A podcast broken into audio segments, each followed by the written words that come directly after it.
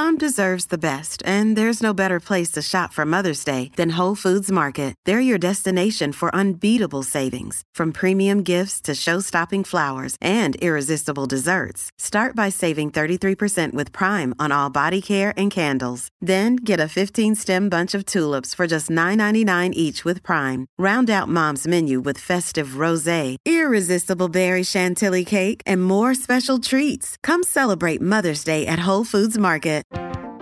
Even if it's my goal to continue working longer, what would I do for health care, for example, if for some reason I'm not able to continue working until I'm Medicare eligible? What is a safe withdrawal rate for me from my investment portfolio if I need to retire earlier than I expected to? Morningstar's personal finance guru joins us for part two of our Building a Better Retirement series on Consuelo Mack WealthTrack.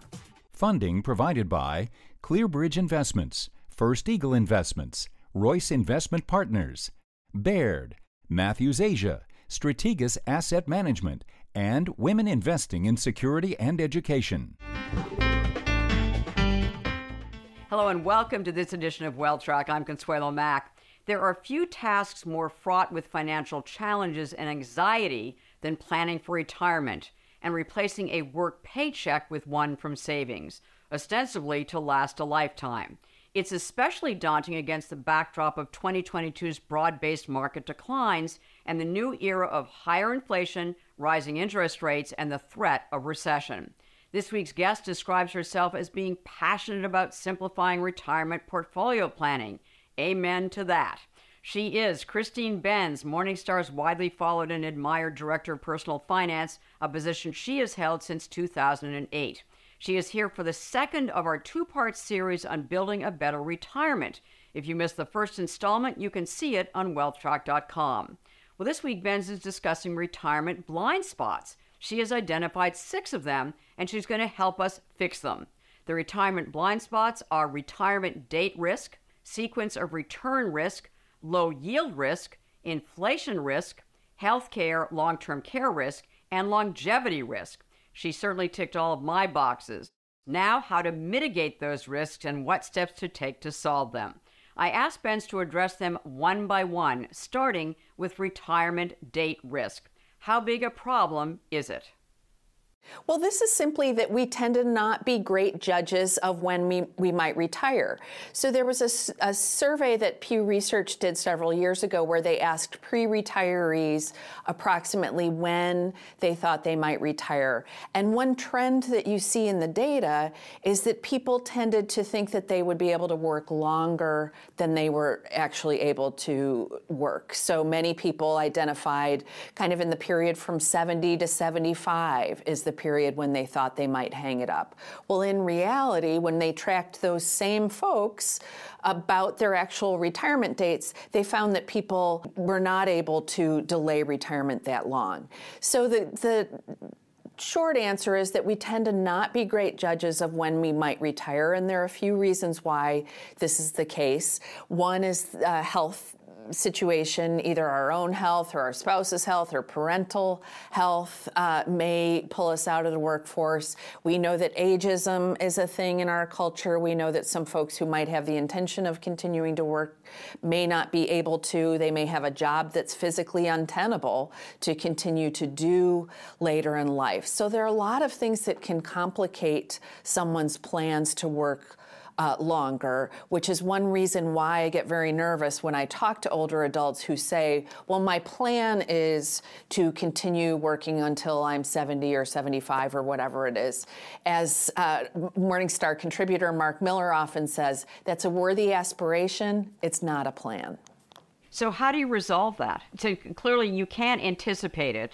Um, unless you're self-employed, uh, in which case, you know, you're the one who's going to fire yourself. So that's right. There are some people, or keep your business going, whatever it is. Well, it's it's tricky, but the key thing is that you need to stay flexible. And I think for older adults, it's really valuable to kind of have a contingency plan in mind. Even if it's my goal to continue working longer, what would I do for health care, for example, if for some reason I'm not able to uh, continue working until I'm Medicare eligible? What is a safe withdrawal rate for me from my investment portfolio if I need to retire early? earlier than I expected to? What would I draw upon if I needed to pull from my portfolio? Do I have safe liquid reserves that I could draw upon if I were shoved out of the workforce in a year like twenty twenty-two when stocks and bonds went down at the at the same time? So I think you want to kind of build up, build in that contingency plan, and then also top of mind is have a backup plan for some other form of work. And maybe it's consulting in your field that, that you've built your career in. Maybe it's a completely different career path. But if you can find some sort of paid remuneration to tide you over in those early retirement years, that can go a long way toward uh, helping your plan last and helping ensure that you're not having to to invade your portfolio when it's at a low ebb. In part one of this series on building a, a better, more resilient retirement plan, and you've certainly talked about uh, how to handle that from an investment point of view, so I just want our audience to know that, and they can see that on wealth track dot com. Uh, the, the next blind spot that you, that you mentioned uh, is sequence of return risk. So explain that, and it certainly is, you know, uppermost in our minds after what happened with the markets in twenty twenty-two. Sequence of return risk is something that retirement researchers really worry about. And this is basically the odds that early on in your retirement, often when your portfolio is at its largest, you encounter a really bad market environment that either features dropping bond prices, falling stock prices, high inflation. Well, of course, we had all of that right. come into play in twenty twenty-two. And so what, what retirement researchers really worry about is that a period like that that stretches on for a period of uh, two or three years or even longer. And if the retiree is simultaneously pulling too much from that portfolio that's dwindling, that is a very bad thing. And that can leave less, leave fewer assets in place to recover and heal themselves when the market eventually does. One of WealthTrack's guests, Mark Cortazzo, who I know you know is a financial planner, yeah. Uh, has given us two matching portfolios, equal amounts of money, uh, but showed what happens if you retire in a down market like twenty twenty-two versus a market where the the uh, stocks and bond prices do really well afterwards. And it can just be devastating in those first couple of years of what happens to you and how quickly you can run out of money. Well, that's absolutely true. And that's uh, where we got the four percent guideline for safe withdrawal rates from, where William Bengen looked back over market history and tried to identify, well, what would have been the worst period in market history to have retired into? And he identified the period of the late nineteen sixties to early seventies as the worst starting period in modern market history because you had a convergence of bad events where you had the seventy-three seventy-four bear market for equities, which some of your viewers may remember. You had high inflation after that, and then rising interest rates to help curtail inflation, and that, of course, clobbered bond prices during that period. So that's the period when researchers look back into history that they home in on as the type of environment when you want to be very, very careful. I think it's too soon to say whether we're sort of in a period like that, right. but coming in, into twenty twenty-two, there were certainly a lot of storm clouds gathering for new retirees, specifically that we had very low yields on fixed income and cash securities. So there just wasn't a much of a buffer for bond investors. When bond prices decline, they felt the full brunt of that price decline because there wasn't much of a yield there to cushion the losses. So, Christine, let's take that worst case scenario that, you know, that we are in a period Uh, where we could be going into like a lost decade or a period, mm-hmm. as you just described in the nineteen seventies, for instance, of, you know, high inflation, poor market results. what do we do? Well, I think two key things. So if you are accumulating assets for retirement, if you're not yet retired, don't worry about it. Mm-hmm. That this sort of environment is your friend, accumulating assets at lower prices. But if you are someone who is just on the cusp of retirement or you've just retired, I would uh, say that a couple of key strategies can come into play. One is if you can find a way to reduce your withdrawals in those bad market environments. Years, that redounds to the benefit of the sustainability of your plan. So if you can pull in your belt a little bit in those tough years, that's the first thing you can think about. And then the second thing you can think about is just make sure that you've built a portfolio that includes safe assets that you could spend from if we go through a period where stocks go down and stay down and we have, say, another lost decade like we had in the early two thousands. The idea would be that you would build yourself kind of a runway of cash investments, perhaps short and intermediate term high quality bonds that you could effectively spend through rather than having to touch your depreciated equity assets. Right. So those are the two things. Curtail withdrawals if you possibly can, and also build a portfolio that includes safer assets that you could pull your withdrawals from. You were talking about yields, and uh, one of the retirement blind spots uh, that would have been operative a couple of years ago uh, is the low yield risk. Now, that's changed. So how much of a risk are yields now? Well, it's gotten so much better. We had this war on savers going on for the um, past couple of decades, really, right. where we saw this steady drip drop downward in terms of the interest rates that you're able to earn on safe investments. The good news story of the very bad market environment we had in twenty twenty-two is that yields are much, much higher today on all manner of cash and fixed income investments. So you don't need to stretch to obtain a decent income stream from a cash or fixed income portfolio. And I would say that this is the kind of thing that kind of ebbs and flows over time. If perhaps we have a recessionary environment going forward, I think it's a reasonable thing to kind of think about that yields could in fact drop from here, and you right. want to be able to uh, be able to adjust if in fact that happens. So uh, another thing to keep in mind in a recessionary environment, if we see yields on safe investments drop, we will probably also see um, the prices of higher risk fixed income securities uh, see price declines as well, because we typically see them move in sympathy with equity markets during recessionary environments. So for me, that's kind of a caution against overly gravitating toward higher yielding, lower quality fixed income securities, because they do tend to be pretty equity-like and to, do tend to respond negatively in a recessionary environment.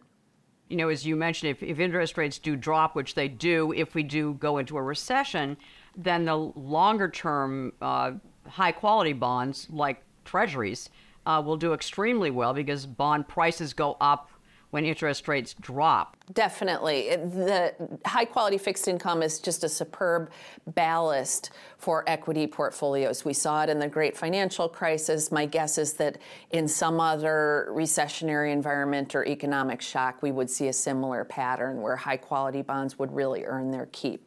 Now, another retirement blind spot that you've mentioned, which is, is quite real now, is inflation risk. Mm-hmm. How can we, we resolve, how can we mitigate the inflation risk?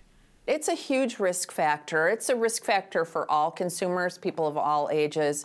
But I think of retirees in some ways as being especially vulnerable for a, key, a few key reasons. Some of the categories that older adults spend more on, notably healthcare, have historically been inflating at a higher, even higher rate than the general inflation rate. So that's one risk factor. Another risk factor is that if you have safe investments in your portfolio, and retirees inevitably do and should have safer assets in their portfolio, like cash, like bonds. Well, on an inflation-adjusted basis, you're going to get kind of get eaten alive. Your purchasing right. power will be gobbled up. So that's another reason that older adults tend to be more vulnerable. And then a key issue is that even though a portion of your income stream in retirement is going to receive an inflation adjustment, so specifically your Social Security benefits will get a very nice bump up. We saw Social Security working exactly as we would hope over the past year in this inflationary environment. The portion of your portfolio that you're withdrawing for your living expenses is not automatically insulated in infl- against inflation, which is why it's so valuable to think about adding that inflation insulation to the portfolio. And give us some uh, ideas uh, of adding inflation protection to your portfolio. What would you suggest that we look at? Well, a couple of key categories. One is within that fixed income position, the fixed income allocation, I would hold a complement of Treasury inflation protected securities and or I bonds. And when we look at the allocations that my colleagues in Morningstar Investment Management would recommend, they would typically say twenty-five or thirty percent of a retiree's fixed income holdings should go in bonds that have those inf- explicit inflation protection. That's a fairly sizable portion. That's, you know, it a quarter, is. yeah, or more of your uh, of your fixed income. Yeah, and probably more than many retirees have. I tend to like the short-term TIPS, short-term inflation-protected bonds, because they provide more pure inflation protection without a lot of the interest rate volatility that come along with intermediate-term TIPS. But retirees should check out that within their fixed income holdings. And then equities, we know over long time periods, even though they're by no means any sort of an inflation hedge, they do tend to out-earn inflation over long periods of time. We typically see the equity return being higher than the inflation rate. I would expect that that pattern will likely persist into the future, which is one reason why I would say even conservative retirees should take steps to hold stocks in their portfolios, simply because they need that growth potential that comes along with an equity portfolio. And Christine, as far as the Treasury inflation protected securities, you can buy them directly at, you know, Treasury Direct dot gov, uh, but you're talking about funds. So what are some of the funds that Morningstar recommends uh, to buy TIPS? Right. So investors can go either route. I would keep it very plain vanilla here, mm-hmm. and that's probably a recurrent theme with me. I, I tend to like the funds that give you a lot of diversification and very low costs. So um, most of the big firms do run good quality core and uh, even short-term TIPS funds. One I recommend, and to the extent that I put together model portfolios, Vanguard uh, short-term inflation-protected securities is a fund I really like because of its rock bottom costs and kind of a no nonsense approach uh, to to portfolio construction. So that's a, a good strategy, and I think one that can make sense in retiree portfolios. And and you mentioned another blind spot is healthcare and long-term care risk, especially. Describe how significant that is, and also, you know, how we can mitigate it. Uh, many people think, oh, I'm Medicare eligible, I'm home free, but Fidelity does these annual reports on how much a sixty-five-year-old couple will expect to spend in healthcare outlays, out-of-pocket healthcare outlays, over their retirement time horizon. And the most recent uh, run came around, came in around three hundred fifty. fifteen thousand for that uh, sixty-five-year-old couple, and importantly, that does not factor in long-term care expenses. Right. Um, so it's a big number. A couple of key messages is, one, you're not paying for it all at once, that you, um, you know, typically will be paying for it on an ongoing basis, and your healthcare costs can really vary a lot, certainly by your own health situation, but also geography is a big swing factor, that in more expensive geographies, certainly in big urban centers, people tend to spend more on healthcare. They may receive higher quality healthcare, but they will pay for it. Um, so kind of customizing your own Uh, situation, thinking about your own situation. certainly to the extent that people are still accumulating assets for retirement, to the extent that they can be mindful about setting aside a component of their retirement assets to help meet healthcare needs explicitly can make a lot of sense. I'm a huge believer in health savings accounts right. for people who, who are covered by a high deductible healthcare plan. If you can start on this when you're young, fund that H S A to the max, and then that is like gold for you coming into retirement, because the funds go in pre-tax, they accumulate and can be invested, accumulate interest on a tax-free basis, and then they're tax-free withdrawals for healthcare expenses. So it's just a terrific account type to bring into retirement, but you need to be covered by a high deductible healthcare plan in order to be able to to contribute to right. one. No, the H S As are fabulous, but for retirees, for people who are on Medicare, I mean, they really need a good supplemental insur- and health insurance plan. Absolutely, and good prescription drug coverage as, as well. And it's also important to reshop that drug plan every year, because your own needs may have changed and what's covered within your plan may have changed. So even though it takes up a little bit of time, if you can do that little bit of hygiene every year with your coverage just to make sure you're getting the p- best possible deal given the drugs that you're taking, that can be uh, time extremely well spent. Longevity risk is is the final retirement blind spot, and, and I don't know how you anticipate or, or plan for that. What's your advice as far as handling longevity risk? It's such an important consideration, Consuelo. One thing I would say to your viewers is that we see a very strong correlation with income and wealth and longevity. So my guess is that many of your viewers will be higher income folks who have done well in their careers, have amassed substantial assets.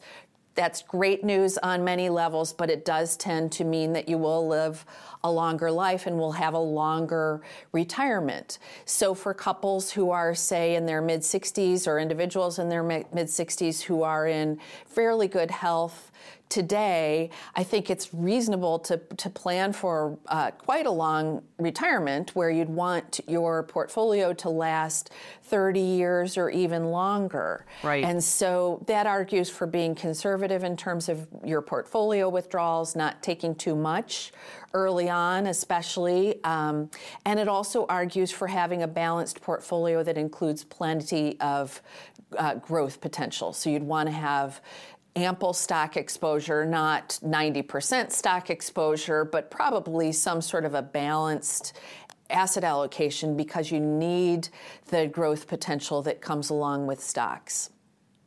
And Christine, we also have in our audience, you know, people who are not as well-to-do uh, and or, and and or are aspiring to be, since so many people don't have a defined, uh, you know, benefit plan any longer. Uh, they don't have a pension plan. So what about annuities? And I'm so glad you mentioned that, Consuelo, because annuities, especially with higher interest rates mm-hmm. that we have today, that really embellishes the case for annuities in a lot of ways, because um, an annuity, a very simple annuity, which is the type of product that I would tend to favor, is just a contract with an insurance company where they pay you a stream of income that will last for your whole lifetime. Right. So it's it can be a terrific product. You You don't need to um, have a lot of assets to have an annuity. And one strategy I really like is just look at your household's fixed cost, your very basic outlays for housing and food and insurance and taxes, tally those up, and try to see if you can match your certain sources of income, your Social Security plus potentially an annuity, with those fixed outlays. Mm-hmm. And that, I think, will just give you a lot more peace of mind with that long-term portfolio. It can get buffeted around. We can encounter more years like twenty twenty-two, but you'll know that you'll have those very basic income outlays uh, set aside without having to worry about your portfolios. very basic immediate annuity or even a deferred annuity that will start paying you at some later date can be really effective ways to embellish your lifetime income in addition to Social Security. But job one is get the most you can out of Social Security, because that's the best annuity-like product right. that any of us has. Is there uh, one investment for a long-term diversified portfolio that would actually uh, address these retirement blind spots?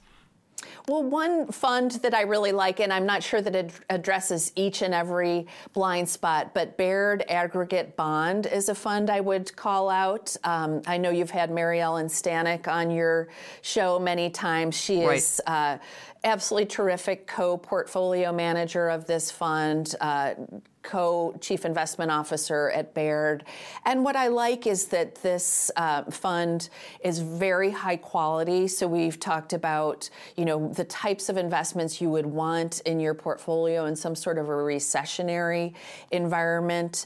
And this is a fund that I would expect to perform very well because it's uh, high quality and low cost fixed income portfolios. Christine Benz, such a treat to have you on WealthTrack for your annual appearance once again. And thank you for giving us two interviews uh, about uh, building a better retirement plan. You've really helped us tremendously. Thanks, Christine. Thank you so much, Consuelo. The longest field goal ever attempted is seventy-six yards. The longest field goal ever missed? Also seventy-six yards. Why bring this up? Because knowing your limits matters, both when you're kicking a field goal and when you gamble. Betting more than you're comfortable with is like trying a seventy-yard field goal. It probably won't go well. So set a limit when you gamble and stick to it. Want more helpful tips like this? Go to Keep It Fun Ohio dot com for games, quizzes, and lots of ways to keep your gambling from getting out of hand. At the close of every Wealth Track, we try to give you one suggestion to help you build and protect your wealth over the long term. This week's action point is identify your retirement blind spots and take steps to fix them. Are they retirement date risks? It turns out for many people, that decision is out of their control. Sequence of return risk? Last year's miserable markets made us all more aware of how important timing can be to long-term financial security. Inflation risk? It's a heightened reality for all of us now. And of course, should we be so lucky, longevity risk is a challenge for many of us. Depending on where you are in the retirement cycle, a few or all of these blind spots can be key issues.